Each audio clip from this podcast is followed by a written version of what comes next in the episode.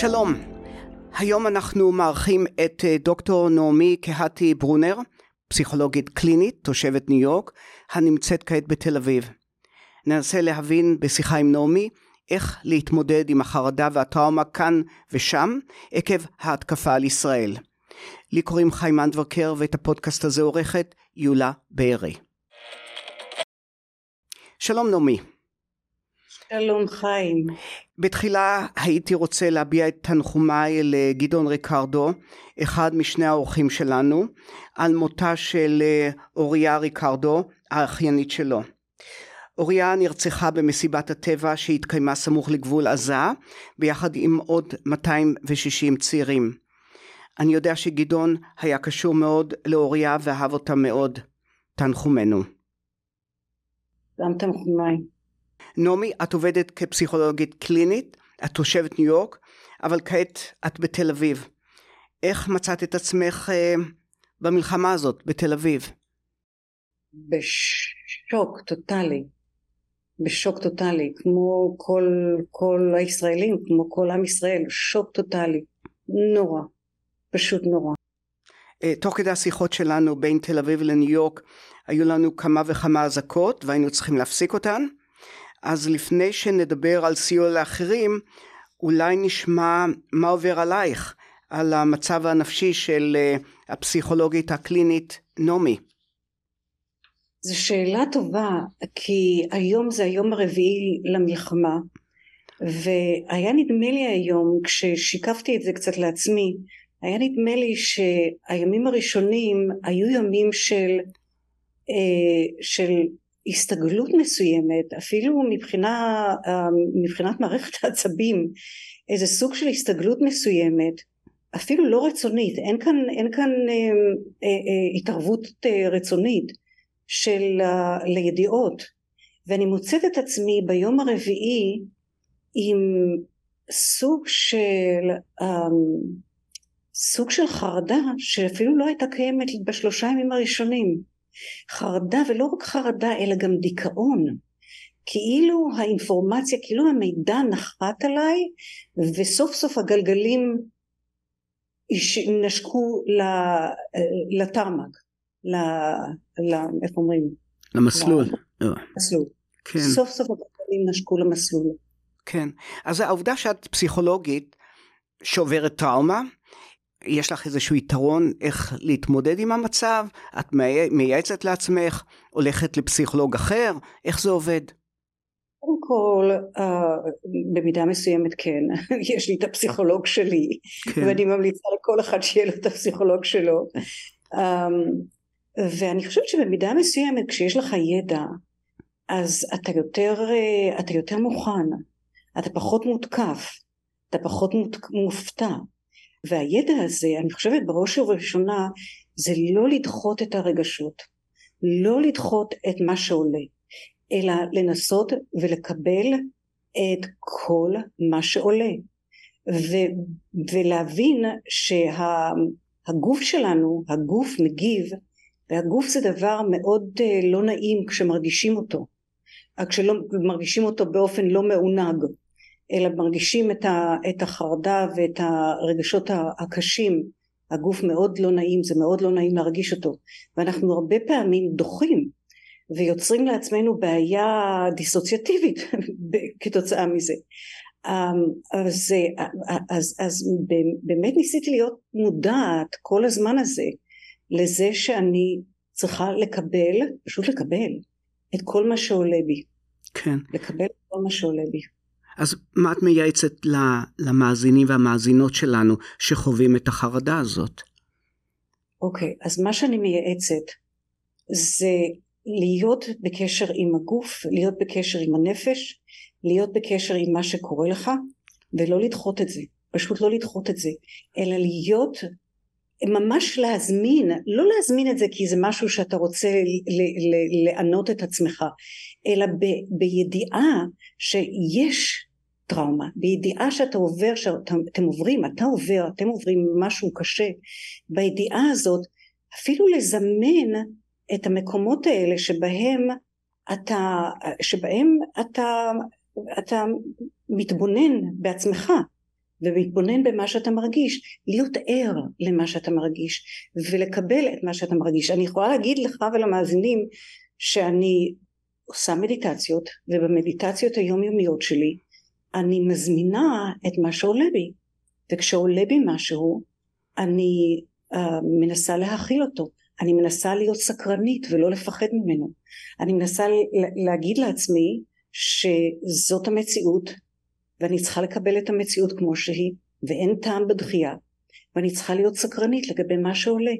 אני כמובן נמצאת בתל אביב יחסית רחוק משדה הקטל ויחסית רחוק מעוטף עזה. ויש הבדל בין אנשים שנמצאים ברדיוס קרוב לאירועים לבין אלה שגרים גרים במרכז. אני גרה במרכז בדירה נוחה ליד הים ואני אי אפשר להשוות את מצבי למצבם של אלה שנמצאים קרוב לרדיוס אה, של המלחמה. אז יש הבדל אני חושבת שיש הבדל בין מה שאני חווה למה שלמשל חברתי תמי חווה ביישוב ליד אה, בעוטף עזה. כן. יש הבדל. אנחנו מחלקים אזור אחר של uh, של trust של אמון של, של תחושה של safety של ביטחון אז, אז זה גם כן אה, משהו שהוא משתנה בין אזור לאזור. מה היית אבל... מייעצת לתמי? לתמי, אני באמת שלחתי לה רשימה של, אה, של מה, מה, איך, איך אה, לנהוג. מה שאני מייעצת לתמי זה לנסות ולנהוג בשגרה של החיים שלה כמו שהיא מסוגלת, כמו שאפשר, כמה שניתן. לבשל ולשמוע מוזיקה ול, ולדבר עם הילדים שלה ולנהוג כמה שיותר בשגרה. כי ברגע שאנחנו לא בשגרה ברגע שאנחנו במגע עם התכנים הקשים והקטסטרופליים האלה אנחנו לא במגע עם עצמנו ואנחנו לא במיטבנו. אנחנו צריכים להיות במיטבנו. אנחנו צריכים חייבים להיות במיטבנו כדי שאנחנו נוכל לטפל גם בעצמנו וגם בסובבים אותנו. כן. וגם לתת מטובנו לכל המצב. כן. אז כשאת אומרת בעצם להרגיש את החרדה את רוצה ש... אמ, לעצום עיניים ובעצם להיכנס לתוך החרדה ממש אני, אני לא רוצה להתענות, אבל אני גם לא רוצה אה, לשקר לעצמי. אני לא רוצה לשקר לעצמי, כי אני חושבת ש... למרות שאני, תן לי לסייג את זה קצת, אני חושבת שקצת לשקר לעצמך זה דווקא טוב. זאת אומרת, כשאתה מסיח את דעתך מהאירועים הנוראיים האלה, קצת הסחת דעת זה לא רע. אבל להסיח, להסיח את הדעת יותר מדי אז אני חושבת שזה לא, לא, מה, לא, לא משרת אותך כן. זה לא כן. משרת אותך אז זאת אומרת, צריך, כן. למצוא את, צריך למצוא את, את, את, את, את קו הביניים בין הסחת דעת ובין לא לשקר לעצמך. כן. אה, נעמי, את פרסמת היום באחת הרשתות החברתיות שיר שאולי הוא מבטא את המוטו שלך. השיר אה, נקרא אה, נקום. של אהרון בס. לא הכרתי את השיר, אבל אני חושב שאפשר לי ללמוד ממנו משהו. אולי תקראי לנו אותו? אני רואה שהפתעתי אותך עם השאלה הזאת. בהחלט הפתעת אותי, ואני גם לא, אוי הנה, מצאתי אותו. אז אולי... לקום של אהרון בס, ודרך אגב, אני פרסמתי בעקבות פרסום של חברה.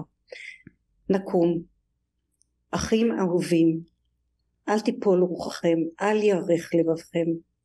יש בנו הכוח, יש בנו העוצמה, יש בנו הכבירות, יש בנו החוזק, יש בנו הנחישות, יש בנו אור אהבה, אור חמלה, אור שותפות גורל, אור אהבת חברים, אור דיבוק לבבות, יש בנו אור אין סוף, ואנו נקום, נקום וננצח.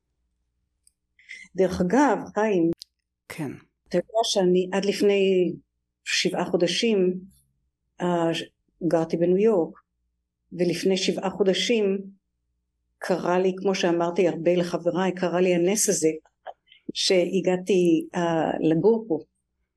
וכל התחושת הזאת, תחושת האחווה, זה מה שאמרתי לכולם, שזה הדבר שהיה מאוד מאוד מאוד חסר, חסר לי, ואני בטוחה שחסר להמון המון ישראלים. והאם הישראליות יש בה ייחוד מבין uh, בין חבר העמים? אני לא יודעת, אני חושבת שכן. כן. אבל זאת הייתה, זה היה געגוע, זה היה געגוע למקום הזה.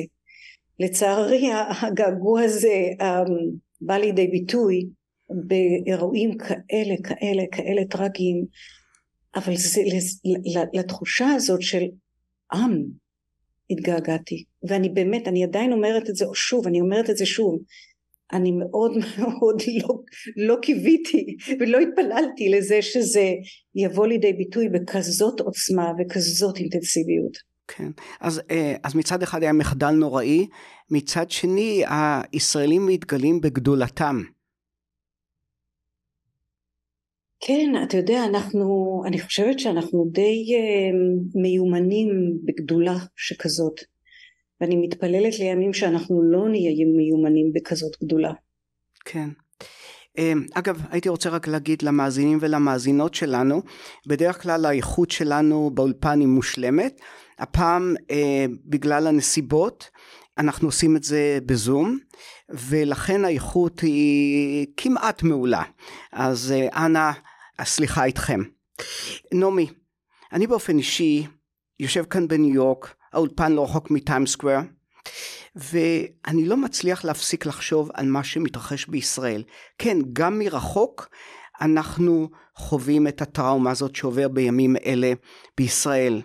אני חושב על השבויים, אני חושב על ההרוגים, אה, אני חושב על מה שעוד יקרה, אני חושש, אני חש עצוב, מתקשה לעבוד. יש דרך להתמודד עם הרגשות הקשים, בפרט כאשר אני נמצא כל כך מרחוק? אוי. תראה, אני חושבת שאתה צריך אה, לפעול לפי מה שקורה לך. פשוט לפעול לפי מה שקורה לך. אתה מתפקד? זאת השאלה שתמיד הפסיכולוגים שואלים. אתה מתפקד? אתה מסוגל לתפקד? אם ככה אתה בסדר. כן. תראי, את, גרם, את גרמת לי לתפקד. זה ההתעסקות איתך בימים האחרונים עם התוכנית שלנו, גרמה לי בעצם לתפקד טוב מאוד. אני לא יודע מה אני אעשה מחר, אבל אה, כן, אז... אה, אני חושבת שאתה עושה משהו, וכשעושים משהו, כשפועלים, ממשיכים לפעול בעולם הזה, לא בעולם של הטראומה, לא בעולם של המוות, אלא בעולם הזה, בעולם של החיים, אתה ממשיך לבנות משהו. כשאתה עושה את הדבר הזה איתי, אתה בונה משהו, לא רק לעצמך, אתה בונה אותו גם לכל הקהל שמאזין לך. כן. זה מה, ש, זה, מה ש, זה מה שצריך לעשות. כן. בתחילת המלחמה את כתבת פוסט אה, בפייסבוק, ובו המלץ לגולשים מה לעשות כדי לא, לא להיקלע לטראומה ולפוסט טראומה. ובין השאר כתבת, ואני מצטט, אה, אל תצפו בסרטונים, הגנו על עצמכם ותצרכו מידע הכרחי בלבד. המשיכו בחיים הרגילים עד כמה שניתן, והיו במגע עם כל רגש שעולה, פחד, עצב, כעס, חוסר אונים. קחו רגעי פסק זמן לנשום עמוק ולהתייחד עם עצמכם. היו בגוף, בטבע ובתנועה אפשרית. שימרו אנרגיה והיו באהבה. אלה עצות יפות מאוד, עכשיו שאת מקשיבה לזה את אומרת מי שכתבה את זה חכמה. רק שקשה, לא, לא קל לבצע אותם כשהדברים האלה, שכל המהומות האלה, כל הבלאגן הזה מתרחש. אמ, אבל, אבל לא צריך להיות, כשאנחנו אומרים לבצע אותם זה צריך להיות בהכרה שלנו בתת ההכרה שלנו. אנחנו לא מסתובבים בחיים עם דף הוראות. דף ההוראות הזה צריך, צריך להיות מופנם. ו, ו, ו, ו, ומה שכתבתי כתבתי. מה שנתפס נתפס. מה שלא נתפס יתאפס יתאפס בפעם הבאה. כן. uh, מה, ש, מה שבאמת מאוד מאוד חשוב זה להבין גם את, ה, את המקום הזה שבין ההתמקדות בעצמי ובין המקום של ההרחבה של העצמי לתוך המרחב הקולקטיבי שזה קו מאוד מאוד מאוד משמעותי באיזון הנפשי שלנו. מצד אחד אנחנו בהחלט צריכים להיות ממוקדים בעצמנו ולוודא שאנחנו נותנים לעצמנו את המיטב. מצד שני לא, זה לא מצד שני זה על אותו רצף. uh, להיות בקשר להיות בקשר עם, עם, עם העולם החברי להיות בקשר עם, עם החברים להיות בקשר עם עם הישות הזאת שקוראים לה ישראל. כי אנחנו סובלים סובלים. ואתה רואה שהסבל שלנו מוקל כשאנחנו um, מתרחבים לקבל עלינו איזשהו עצמי יותר רחב של, ה, של, של העם, של הארץ, של המולדת. סליחה אם אני נשמעת יותר מדי פטריוטית אבל אני מאוד פטריוטית עכשיו מאוד מאוד מאוד. אז אולי אה, נצא לאתנחתה קצרה ואולי תספרי לי מה קורה היום, זו לא אתנחתה אני מבטיח לך, מה קורה היום בתל אביב, את מתגוררת לא רחוק משוק הכרמל אני מבין, מה קורה שם? אתה יודע אני היום לא יצאתי החוצה אבל אתמול יצאתי החוצה. ובדרך כלל המקום הומה למרות שבעלי יצא היום איתן יצא היום והוא אמר ששוק הכרמל נראה אותו דבר. אתמול הוא לא נראה אותו דבר. אתמול היו אנשים, אנשים היו um, עם איזושהי, עם איזושהי ארשת עצובה, עם איזושהי הליכה שפופה. לא הרבה אנשים היו בחוץ. Uh, ואני מניחה שאנשים פשוט מתכנסים, מתכנסים בין משפחותיהם ומתכנסים עם עצמם, שזה בסדר גמור. כן. בסדר. אני מתאר לעצמי שבתי הקפה הם לא מלאים והמסעדות כבר לא כל כך תוססות.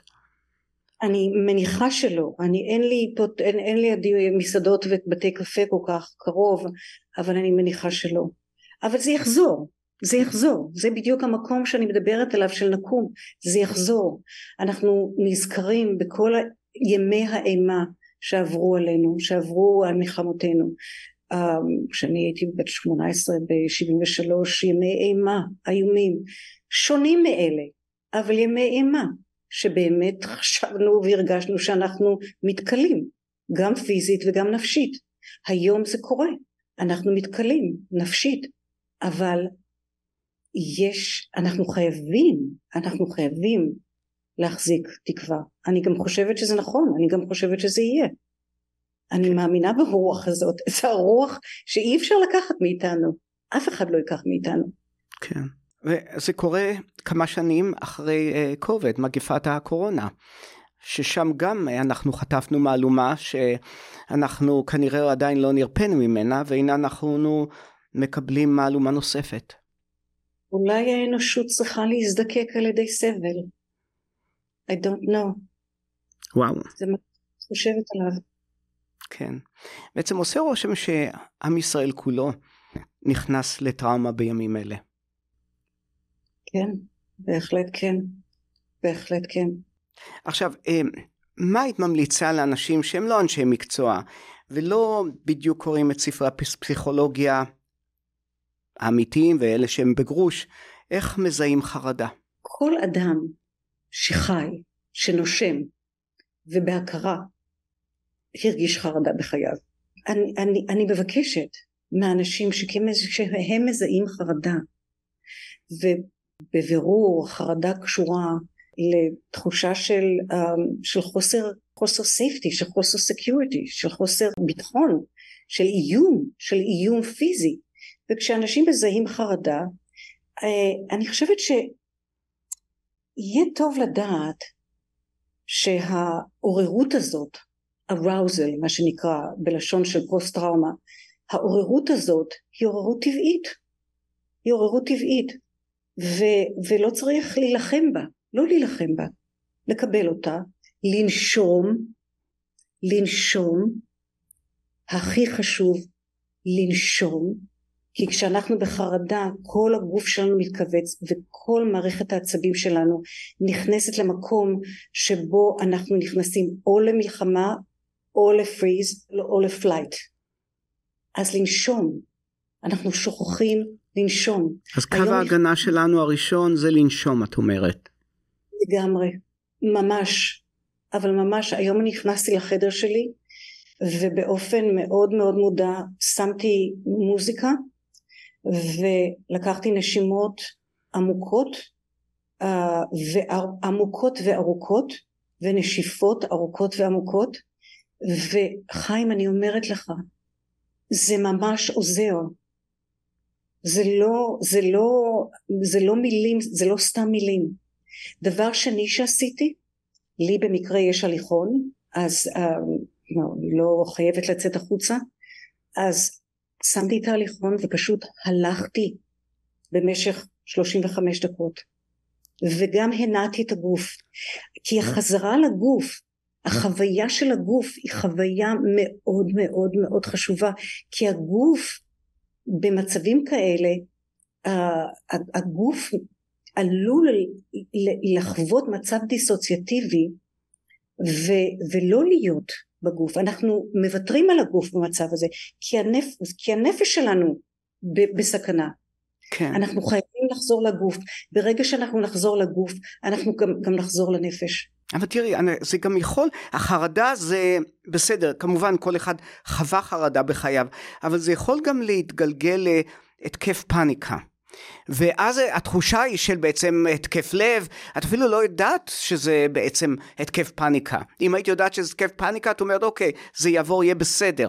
את חושבת שזה דברים אחרים לגמרי. אבל יש, יש אסוציאציה בין אירועים.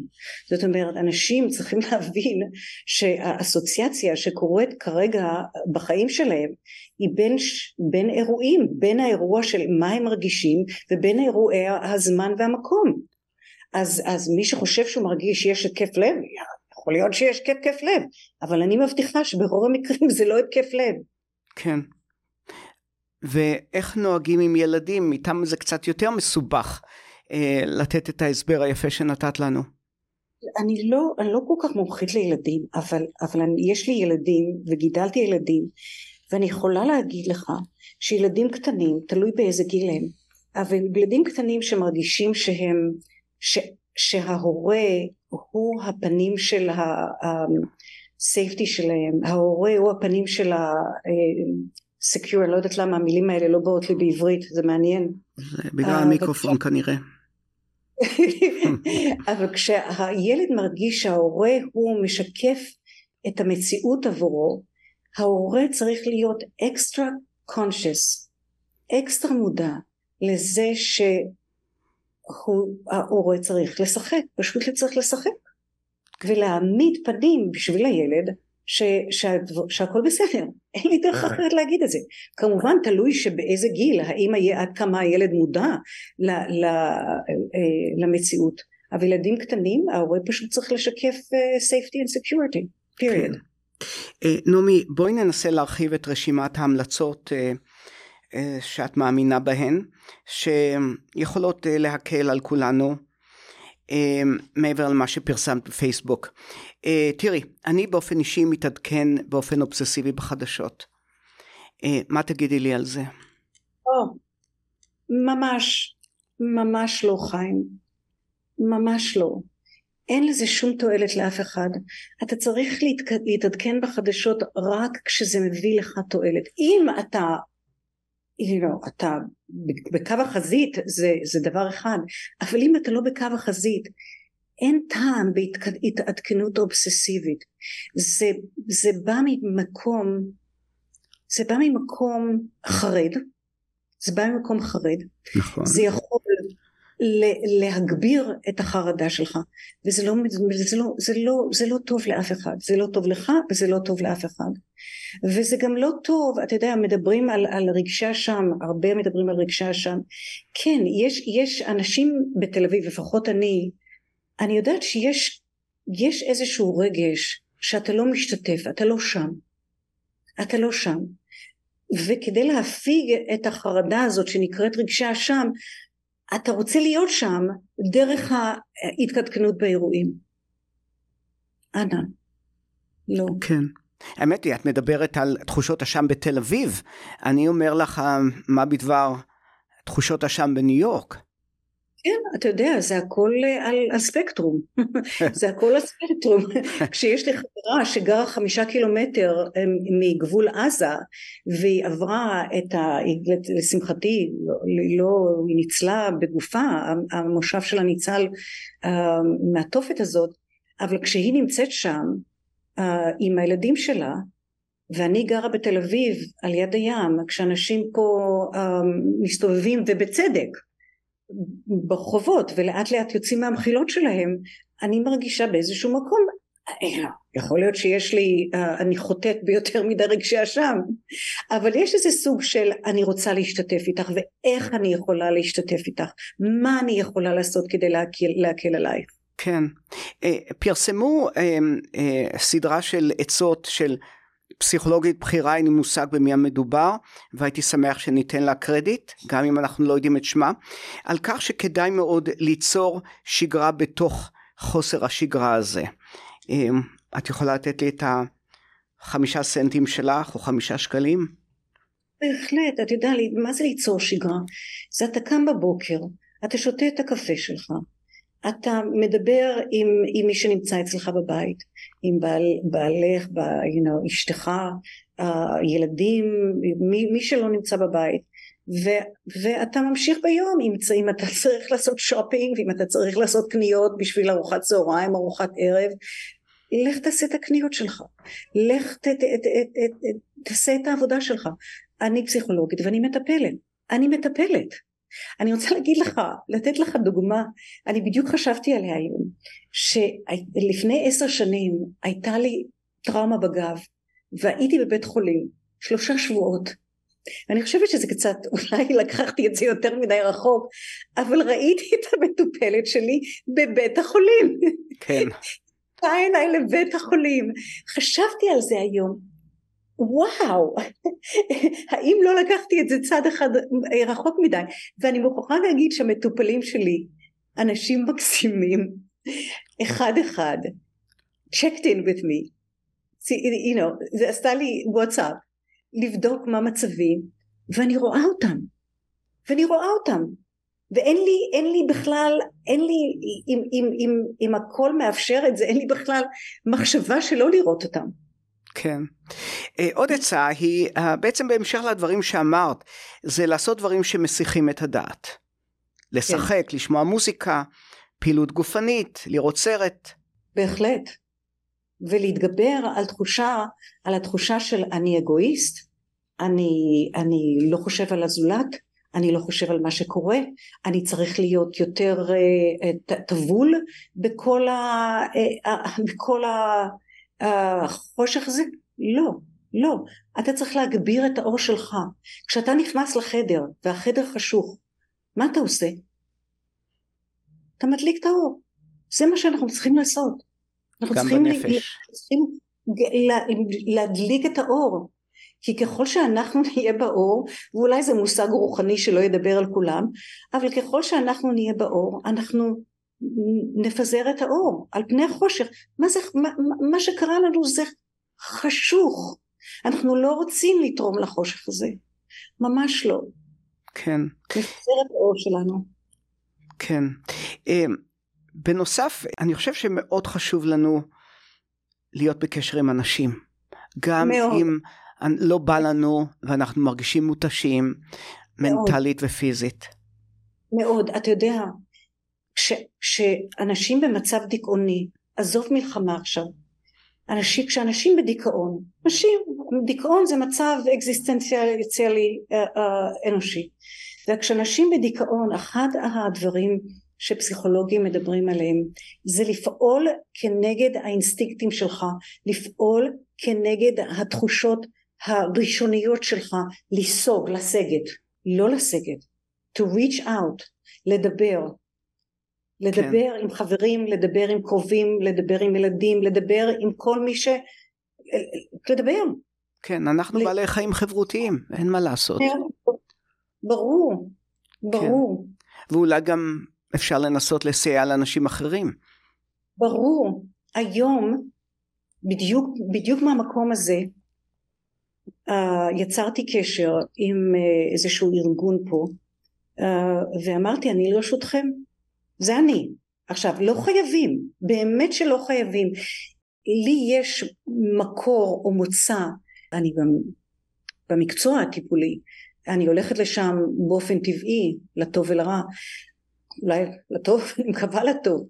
אז באופן טבעי בשבילי יצרתי קשר היום עם ארגון ואמרתי אני מבקשת להיות לרשותכם. כל אחד לפי יכולתו, ממש כל אחד לפי יכולתו, בלי רגשי אשם. ואם אין לך אפשרות ואתה מרגיש שאתה רוצה להיות בבית, בדלת אמותיך תהיה בבית בדלת אמותיך. כן. בלי, בלי, שום, בלי שום רגש אשם. תעשה מה שטוב לך ברגעים אלה. בבקשה. כן. אה, נעמי, את המלץ לפניי לא לעקוב יותר מדי אחרי החדשות. האמת היא שאני עושה דבר שממש לא בסדר. אני הולך ברחוב עכשיו, חוצה מעבר חצייה, מסתכל על הטלפון. אז זה גם מסוכן, אני חושב. אבל את יודעת, אחד הדברים ש, שפשוט קשה מאוד עם זה, אלה אותם אה, סרטי הוידאו שנפוצים בכל מקום. אה, התחלתי לצפות בזה ו... ו קטעי הוידאו האלה הם פשוט נוראים. אה, אני קיבלתי על עצמי החלטה, אני לא מסתכל על זה. אני חושבת שקיבלת החלטה נכונה. תראה, אתה יודע, הוידאו, קטעי הוידאו האלה משרתים, כמובן שהם לא משרתים אותנו, אבל הם גם משרתים את האויב, אם אנחנו נהיה לרגע אה, אה, במקום הזה. הם משרתים את האויב, לזרוע בהלה, לזרוע דיכאון, לזרוע הרס. זה ממשיך את ההרס הזה. לא לצפות. לא לצפות. כן. אמ, תראי, אלה ימים שבהם אני בטוח שהידיים של הפסיכולוגים והפסיכולוגיות מלאות בעבודה. אמ, בכלל, יש מספיק פסיכולוגים היום בישראל לטפל בכל כך הרבה אנשים, גם בימים טובים מהן.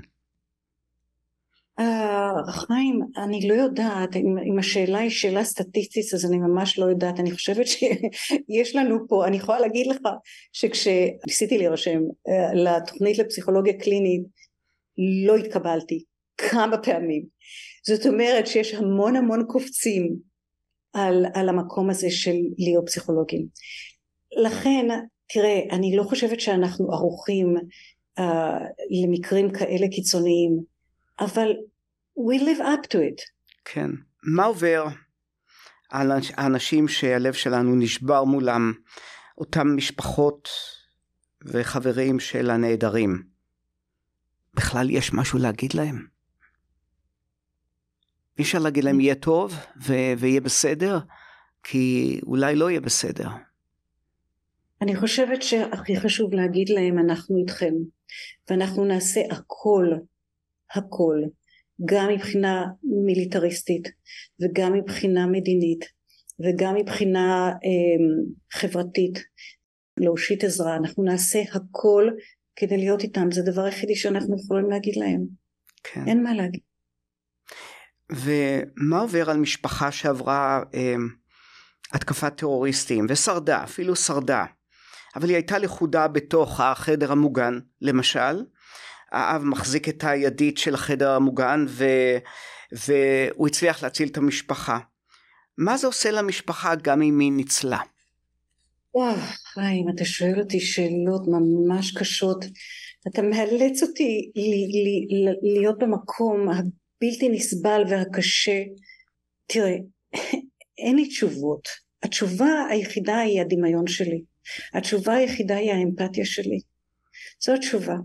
מה, מה בן אדם מרגיש כשהוא נמצא במקום ש, שחייו uh, נמצאים בסכנה? מה, מה הרגישו שישה מיליון יהודים בשואה? מה? מה? שעולמם עובד עליו. על זה. ספרים נכתבו על זה, מאות כן. ואלפי ספרים נכתבו על זה. מה אפשר להגיד? מה אפשר להגיד על ההרגשה הזאת?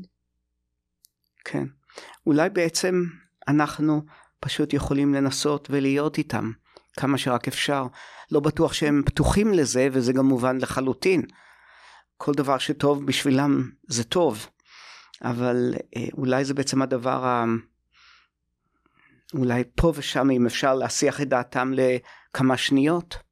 אולי. זה, זה מה שאמרתי, זה מה שאמרתי לפני זה. הדבר היחידי שאנחנו יכולים לעשות זה להיות, להגיד ו, ו, ולעשות, ש, להיות איתם.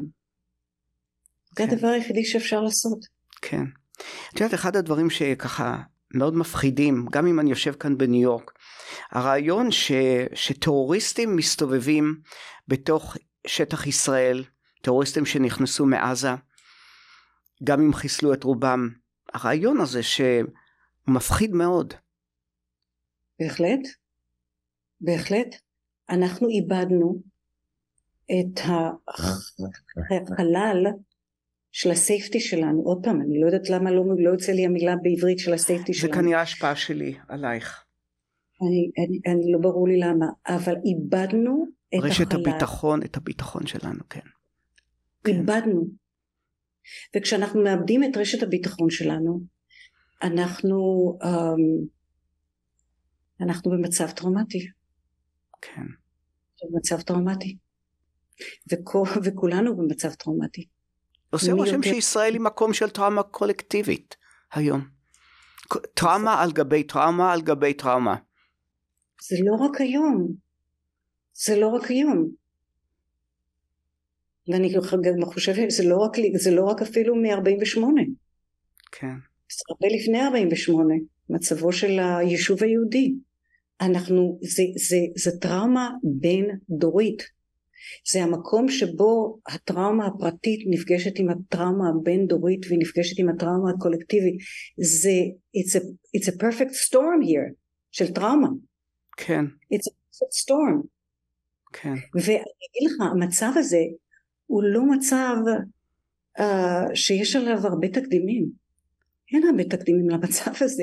אנחנו כותבים את התקדים הזה עכשיו, ברגע שאני מדברת, עכשיו, בימים אלה שאני, עכשיו שאני מדברת איתך, אנחנו כותבים את התקדים הזה. כן.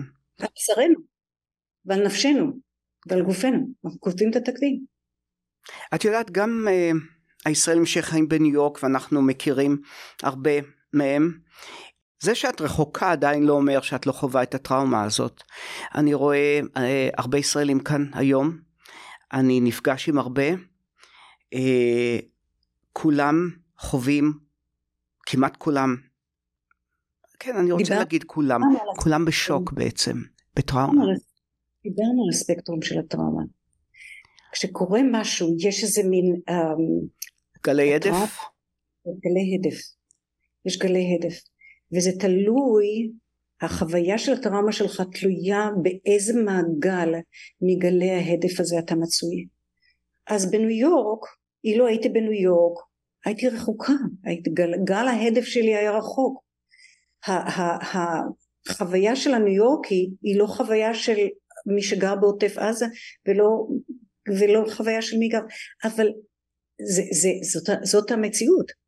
אבל הקשר האנרגטי, שוב פעם אני מדברת במושגים יותר רוחניים מאשר פסיכולוגיים, הקשר האנרגטי לא יודע גבולות. כן. את יודעת, לא ש... יודע. את יודעת שהרבה אה, פוסט טראומטיים מהצבא הישראלי עוברים לכאן לניו... עברו לכאן מניו... לניו יורק וראיינו כמה לתוכנית הזאת והם אמרו שבעצם היה להם קשה מאוד אה, עם החיים בארץ והיו צריכים לצאת ממנה. אני חושב שיש הרבה מאוד כאלה, יש כאלה שמדברים על זה בצורה ברורה, אחרים אה, לא מדברים על זה, אה, וככה מורחים את זה, אבל אני יכול להגיד לך ש, שהם אה, חוו טראומה במהלך השירות הצבאי למשל, ו, ומה שקורה בארץ אה, זה מכביד עליהם מאוד דווקא. בבקשה נעמי, מה רצית להגיד? מה שעלה בדעתי זה שמרחק הפיזי הוא מרחק שיכול לעזור. כמובן על uh, you know, אנשים שחוו טראומה uh, במהלך הצבא, שזה, שזה פוסט טראומה מובהק מ, מיסודות ההבנה שלנו את, את הפוסט טראומה. Um, אבל לא רק אנשים, ש... לא רק אנשים שחוו טראומה בצבא, אנשים שלא מסתדרים עם המשפחות שלהם. זה יכול להיות טראומטי, כן. אז, אז המרחק הפיזי הוא מרחק משמעותי. כן. לחלוטין. כן. אה, נעמי, אה, הציבור בישראל חרד, אבל באותה עת יש גם תחושה של חוסר אמון הולך וגואה בממשלה. מה עושה לנו חוסר אמון במנהיגים שלנו? תראה, בחוויה של טראומה מאוד מאוד מאוד משמעותי בשביל השיקום מטראומה ובשביל החוויה עצמה מטראומה. זה מה מחזיק אותך. מה הדבר שיוצר um, הגנה מפני הטראומה? uh, you know, אפילו אם אתה לא לוקח אפילו אם זה לא מלחמה בוא נגיד טראומה של sexual abuse טראומה של התעללות מינית הטראומה אנחנו יודעים בוודאות שהטראומה למשל של התעללות מינית מוחרפת בקיצוניות אם אין לקורבן מענה בתוך המשפחה להבין אותו, להחזיק אותו. אותו דבר פה, אותו דבר ברמה, ברמה המדינית. אם אין, אם אתה מרגיש שאתה הופקרת, אני חוזרת עוד פעם, אם אתה מרגיש שאתה הופקרת, הטראומה הרבה יותר גדולה. כן. וזה מה שקורה לנו עם המנהיגים שלנו. וזה מה שקורה לנו עכשיו. יש תחושה מאוד מאוד מאוד חזקה של הפקרה, של הפקרות ושל הפקרה. וזו הרגשה חזקה, קשה מאוד, מאוד. כן. אה, מישהו אמר לי אה, פעם שטיפול מיידי בטראומה, זאת אומרת שיחה עם איש מקצוע, או אפילו קרוב משפחה, יכול למנוע או לצמצם את הפוסט-טראומה. זה נכון? מיד כאשר זה קורה, או אחרי שזה קורה מיד. וזה בדיוק מה שאמרתי עכשיו, לחלוטין, לחלוטין. ברגע שטראומה יוצרת בדידות, טראומה יוצרת ניתוק, disconnection, מהעולם, מהחיים. ברגע שנוצר connection, כי אנחנו חייבים על מנת לשרוד ועל מנת לחיות, אנחנו חייבים connection. אין, אין כזה דבר חיים בלי connection. וכשאתה יוצר קונקשן, אתה יוצר קשר, אתה יוצר כור של חיים. אתה יוצר מהלך של חיים, כי זה מה שאנחנו רוצים. אנחנו רוצים in, in face of this טראומה.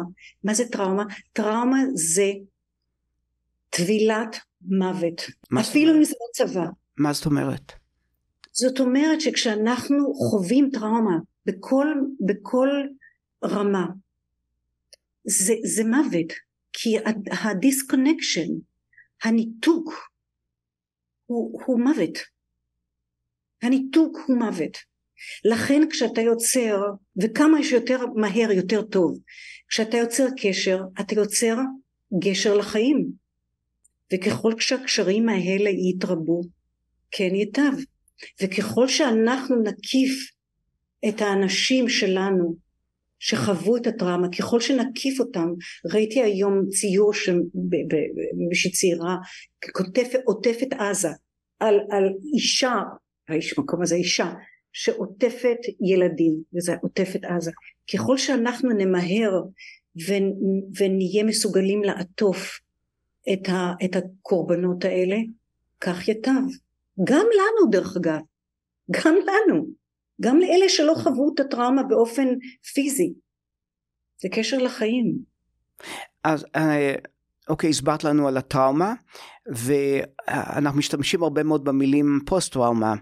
אה, תוכלי להסביר לי מה זה בדיוק פוסט טראומה? פוסט טראומה זה, זה הבחנה פסיכולוגית שניתנה ב-1982 לראשונה ב-DSM, diagnostic and uh, um, manual של הפסיכולוגים uh, והיא ניתנה ב-82 בעקבות uh, מלחמת וייטנאם כשהתחילו לחזור um, veterans um, חיילים מווייטנאם וזה ניתן ב-82 אבל התופעה הזאת הייתה כבר ידועה ממלחמת העולם הראשונה אבל ב-82 ניתן לה איזושהי, ניתנה לה איזושהי גושפנקה ב manual הזה ומאז אנחנו וב manual הזה יש uh, קריטריונים uh, קבועים איך לאבחן פוסט טראומה. Uh, יש לך במיוחד post traumatic stress disorder שזה disorder. עכשיו פה אנחנו גם מדברים על, על ספקטרום. הרבה מאיתנו לא יהיו בדיסאורדר הזה שכולל נייטמר, um, um, סיוטים והזעות וחוסר תפקוד ואני לא זוכרת בדיוק את, ה, את הקריטריונים המדויקים אבל זה הפרעה אדם לא מסוגל להמשיך לתפקד בימי חייו, בחייו עכשיו אנחנו לא מדברים רק על פוסט טראומה ולצערי כמובן שיהיו פוסט טראומטיים כמובן אנחנו מדברים על ספקטרום על הספקטרום הזה יש post traumatic stress שהוא לא דווקא disorder, אנשים מתחילים, ממשיכים לתפקד, אבל הם ממשיכים לתפקד מתוך מצוקה.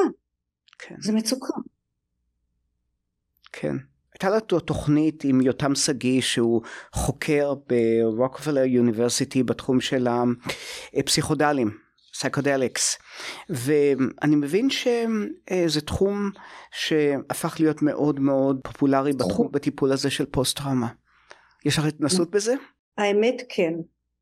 ההתנסות, לא רוצה להיכנס אליה, אבל אני יכולה לדבר על uh, יום עיון שלקחתי ב-NYU אה, על שימוש בפסיכודלים, בתרופות פסיכודליות, MDMA במיוחד, וסילסייבן, שזה um, פטריות הזיה.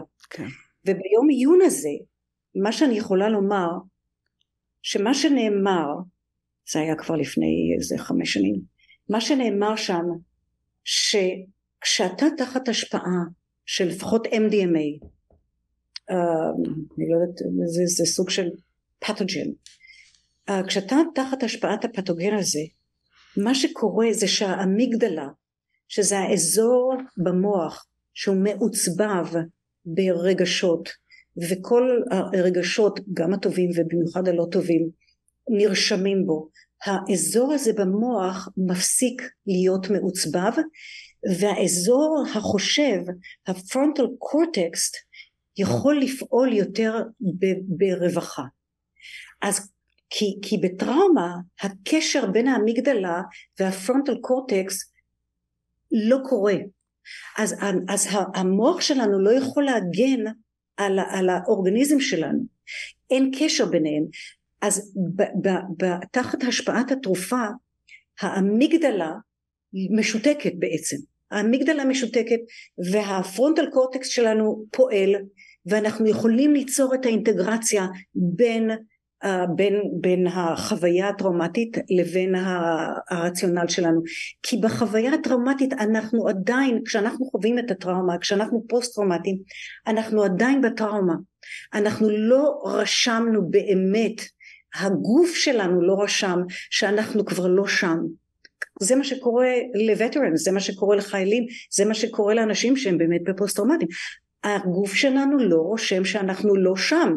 אנחנו עדיין שם וה-MDMA זו תרופה מדהימה כי היא מאפשרת ואני מקווה ואולי אפילו יצא לי אפילו בכל המאמצים שלי פה uh, להיות uh, שותפה למאמצי השיקום אולי אני, ואני אני יודעת שזה התנסה, יש התנסות פה בארץ כי uh, לצערנו הרב יש לנו התנסות רבה בפוסט טראומה uh, מהחיים הצבאיים שלנו אז אני מקווה שזה משהו שאנחנו uh, uh, נהיה פתוחים באמת uh, להשתמש בו. כן.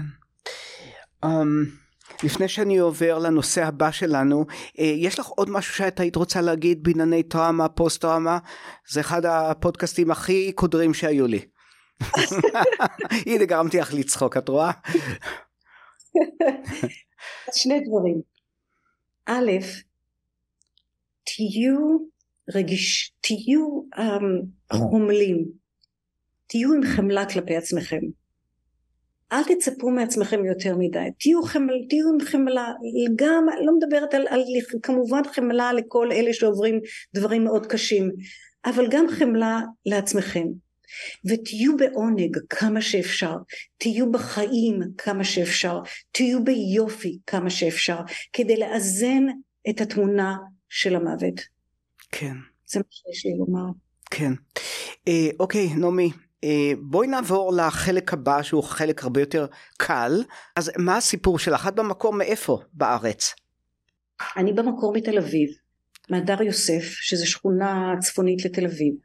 כן. אגדת משפחה, נולדתי למשפחה תימנית, שהגיעה, של הורים uh, שהגיעו מתימן ב-49. ואני בעצם מסיימת עכשיו uh, כתיבה ועריכה של ספר uh, של ממואר שמספר גם על הוריי בתימן ממש מתחילת דרכם האנושית uh, מילדותם ועל חייהם בתימן דרך האקסודוס הדרמטי שמצאתי עליו כל מיני דברים שהיו לא כל כך לא, שלא כל כך ידעתי עליהם ואני חושבת שאני לא רוצה היום uh, לשתף כי זה יהיה כבר בספר ואולי ברעיון הבא שלנו. בשמחה. uh, למדתי בבית ספר בהדר יוסף הלכתי לעירוני ד' שהוא בית ספר uh, בתיכון איך התגלגלת לניו יורק? הכרתי את בעלי. את בעלי העיתונאי איתן ברונר ב-1984. הוא היה כתב, הוא עיתונאי. מאוד מצליח, כתב... מאוד מוכשר אם מותר לי לומר, כן. בבקשה. כך, וגם בן אדם מדהים. ולא עמדתי בפיתוי ועברתי ניסיתי לו ועברתי לגור בארצות הברית. איך הכרתם אם מותר לי קצת בשביל הרכילות כדי קצת לרכך את האווירה? זה מדהים כי, כי חברתי שאני מדברת עליה בעוטף עזה היא בעצם בת דודתו. היא בעצם בת דודתו של איתן שהכירה בינינו. אה, אני לא, חשבתי שאת uh, ב, uh, באותם ב application, באותם אפליקציות להיכרויות הכרתם. לא, בשמוני, בשנות השמונים, לא בטינדר. לא היו שום אפליקציות. כן.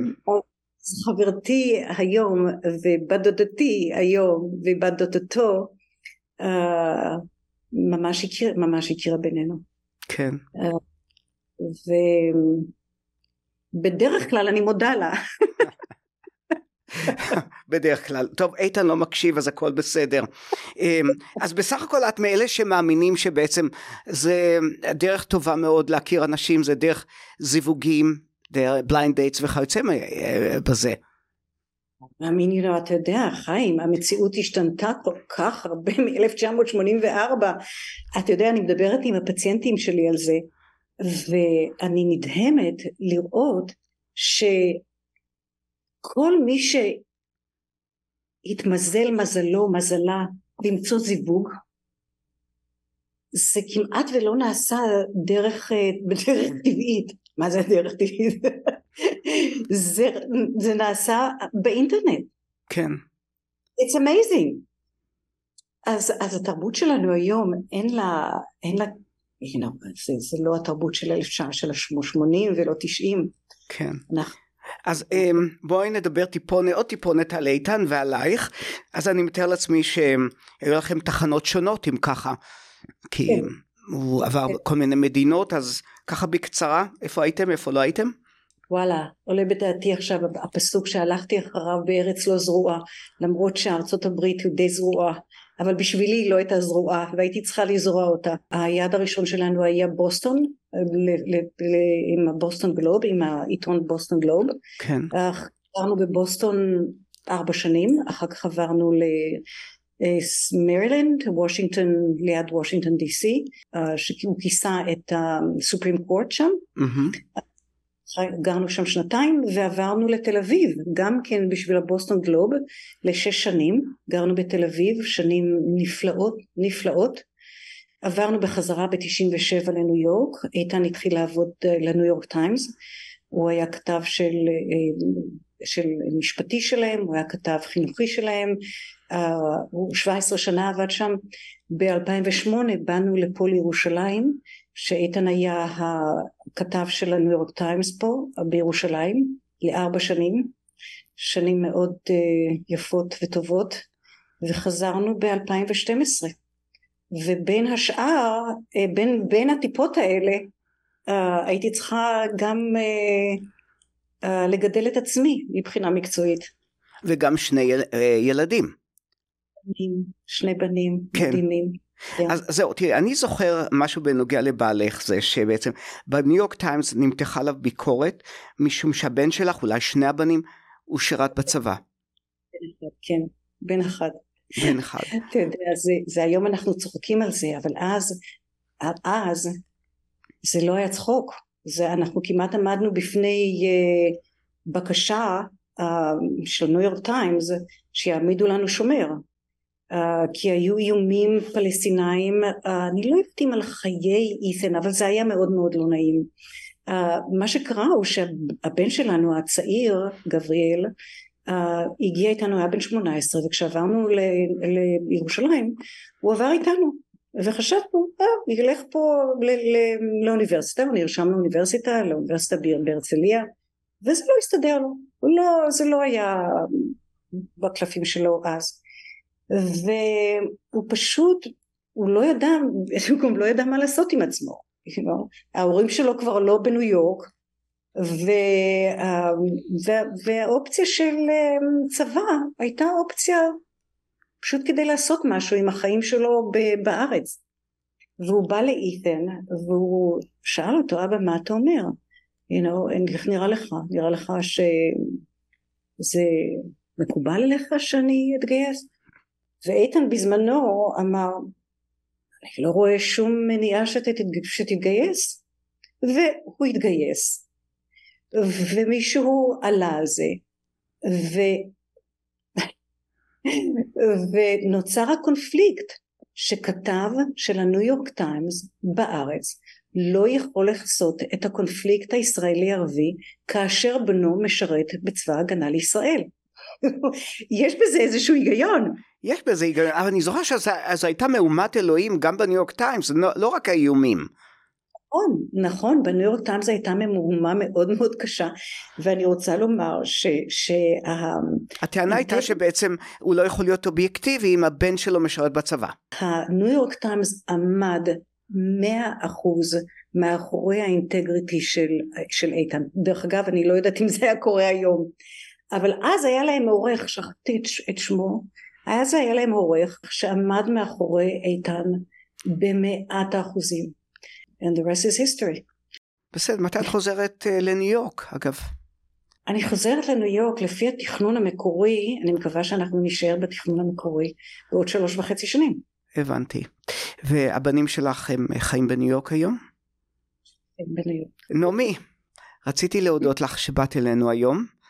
על הזום בעצם, כן? uh, תודה גם לכם המאזינים שהקשבתם. אנא שתפו את הפודקאסט החשוב הזה עם כל מי שחרד uh, לגורלה של ישראל, עם כל מי שחי בניו יורק, בישראל. אנחנו נמצאים בספוטיפיי, אפל פודקאסט, אמזון מיוזיק, גוגל ואחרים. Uh, להתראות בפעם הבאה ושיהיו לנו ימים טובים יותר. ושוב, אמן. תודה לך, נעמי. תודה לך. להתראות.